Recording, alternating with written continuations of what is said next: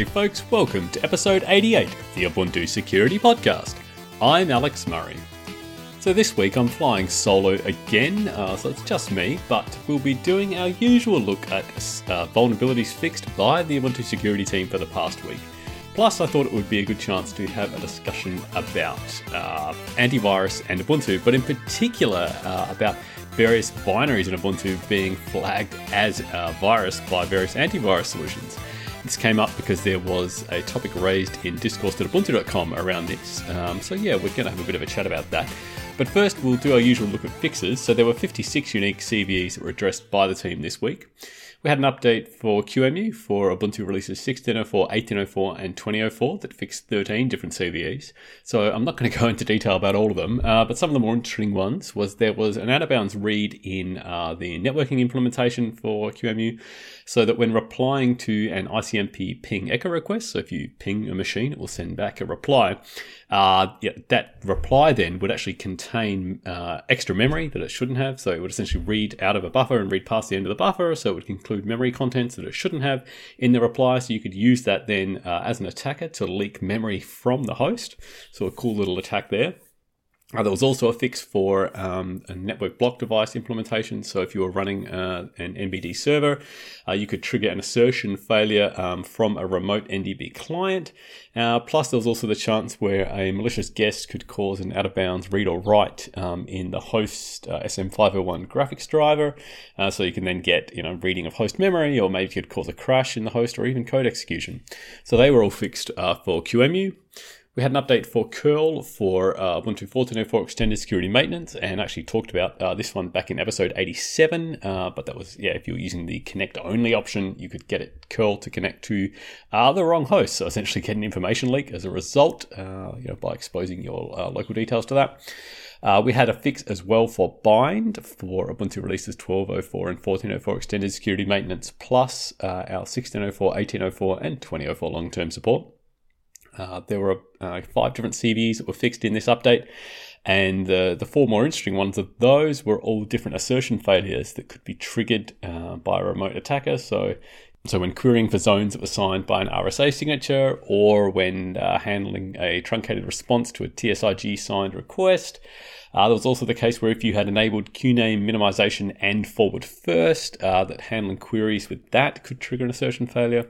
And finally, if uh, you were sending a very large crafted TCP payload, that could also get mishandled uh, on uh, the more recent versions of Bind. So that one only affected Bind in Ubuntu 2004 uh, long-term support. But yeah, they were all fixed for Bind. We had an update as well for NetSNMP. Uh, this is kind of the standard SNMP sort of daemon and utilities on Linux. Uh, so that was again for Ubuntu releases 12.04 and 14.04 extended security maintenance plus 16.04, 18.04, and 20.04 long-term support. Uh, in this case, uh, NetSNMP had a feature where it would cache uh, MIBs uh, in a directory on the host.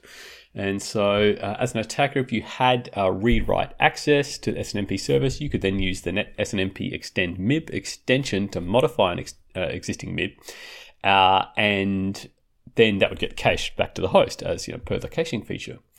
Uh, that you could also modify it though so that when a certain MIB attribute was read, that would then execute a command on the host. And so, you know, this could be seen as a bit of a misfeature, but you would get command execution.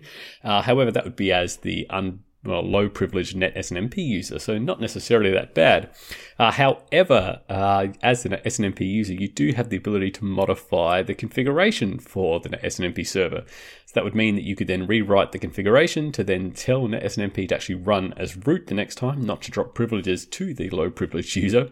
Uh, and then you could also then obviously use that to put whatever commands you want in the MIBs as well. And that then means you've essentially got uh, code execution as root uh, in the future when SNMP restarts. Uh, so this was fixed by a couple of different things. First was to actually dis- disable the extend MIB extension by default, but also to actually turn off all of the caching of MIBs as well. Uh, so yeah, they were fixed for net SNMP. So uh, neat little couple of vulnerabilities there. Uh, we had an update as well for GhostScript. Uh, there were actually 25 different CVEs that were covered here, and all of these were found uh, by someone who was fuzzing GhostScript, in particular fuzzing uh, handling of PDF files in GhostScript. And so most of them are likely just going to be crashes, you know, due to particular corner cases. Uh, but yeah, so they were um, yeah, fuzzing, as I fuzzing GhostScript with address sanitizer turned on, so you kind of, you know, any minor memory um, violation was found there. So that's kind of cool. At least hardens GhostScript a bit more. Uh, then we had an update for Sane backends. So eight different CVEs were covered in this for Ubuntu releases 16.04, 18.04, and 20.04 long-term support. Uh, these were uh, discovered by uh, the GitHub security team, and actually, there's a great write up uh, of this by Kevin Backhouse at GitHub uh, around this about where he uh, was essentially trying to prank his co workers at GitHub through a network attached scanner. So, this, the idea is that some of the Sane backends will scan for network attached scanners.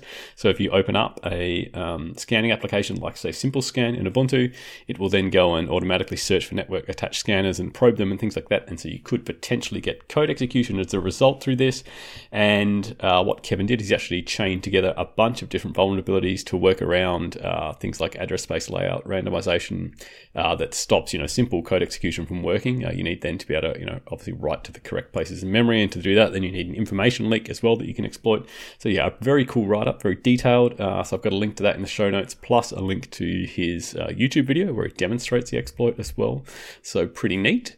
Uh, and last up, we had an update for Postgres. So this was for Ubuntu releases 16.04, 18.04, and 20.04 long-term support. Two different vulnerabilities, uh, both in uh, mishandling of the search path, which could then allow a remote attacker to execute arbitrary SQL code. So one of these was when uh, using logical replication, and the other uh, around the create extension command. So they were fixed for Postgres, and that is it for the last week in security updates. So, as I mentioned at the start, I thought it would be timely to have a bit of discussion about uh, antivirus and how it, uh, I guess, mm, interacts with different uh, Ubuntu binaries.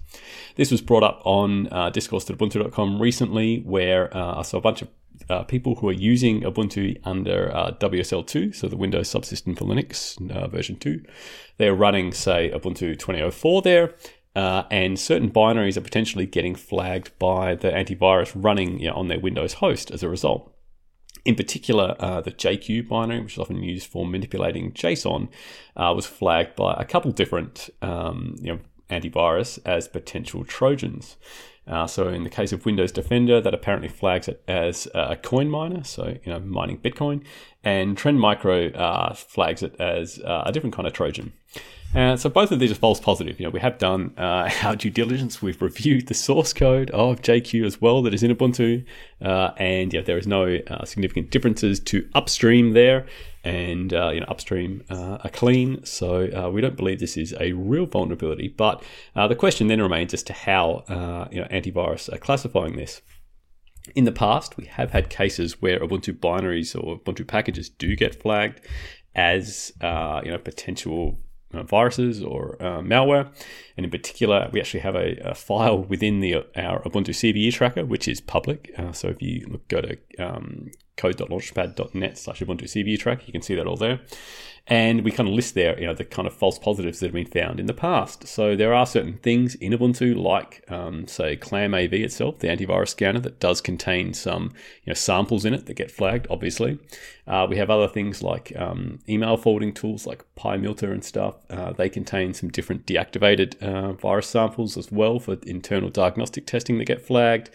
Uh, we even have things like um, some uh, like network security tools like uh, Nepenthes gets uh, that's a honeypot tool, so it gets um, flagged. Uh, we have other stuff like uh, MassScan, so that's a port scanner that gets identified as well. So yeah, lots of these things are kind of you know, sometimes uh, they're hacking tools or network security tools to get flagged, but in this case, JQ is actually quite innocent, and so yeah we and others have been trying to work with these upstream virus uh, AV vendors to try to identify why they're flagging that um, and to get them to at least understand that it's not. Uh, it is interesting. You can go and look at this stuff yourself directly. So if you install the JQ binary and then do a SHA-256 sum on it, and then paste the result into virus VirusTotal, you can actually go and see where you know these different AV scanners classified or misclassified.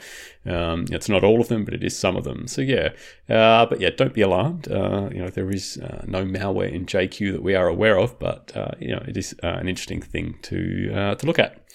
But yeah, so you know, if you are uh, running uh, Ubuntu in WSL2 and you're running uh, antivirus and you do see these things, uh, don't be afraid to let us know. Report a bug uh, on Launchpad or send us an email, security.ubuntu.com, and we can certainly help you investigate that or you know document it at least so that if others see it, uh, they don't need to be alarmed as well. All right. So that's it for this week's episode. As usual, if you want to contact us, uh, you can reach us at security.ubuntu.com. We're also in the Ubuntu Hardened channel on the Freenode IRC network. Uh, as I said, we have discourse.ubuntu.com and there is a security section there, so you can come and raise a topic there like uh, others did about antivirus. Or you can find us on Twitter at Ubuntu underscore sec. Yeah, so thanks everyone for listening again for this week. Uh, I'll be back again with you next week, but until then, remember, keep calm because we've got your back, and I'll speak to you soon. Bye.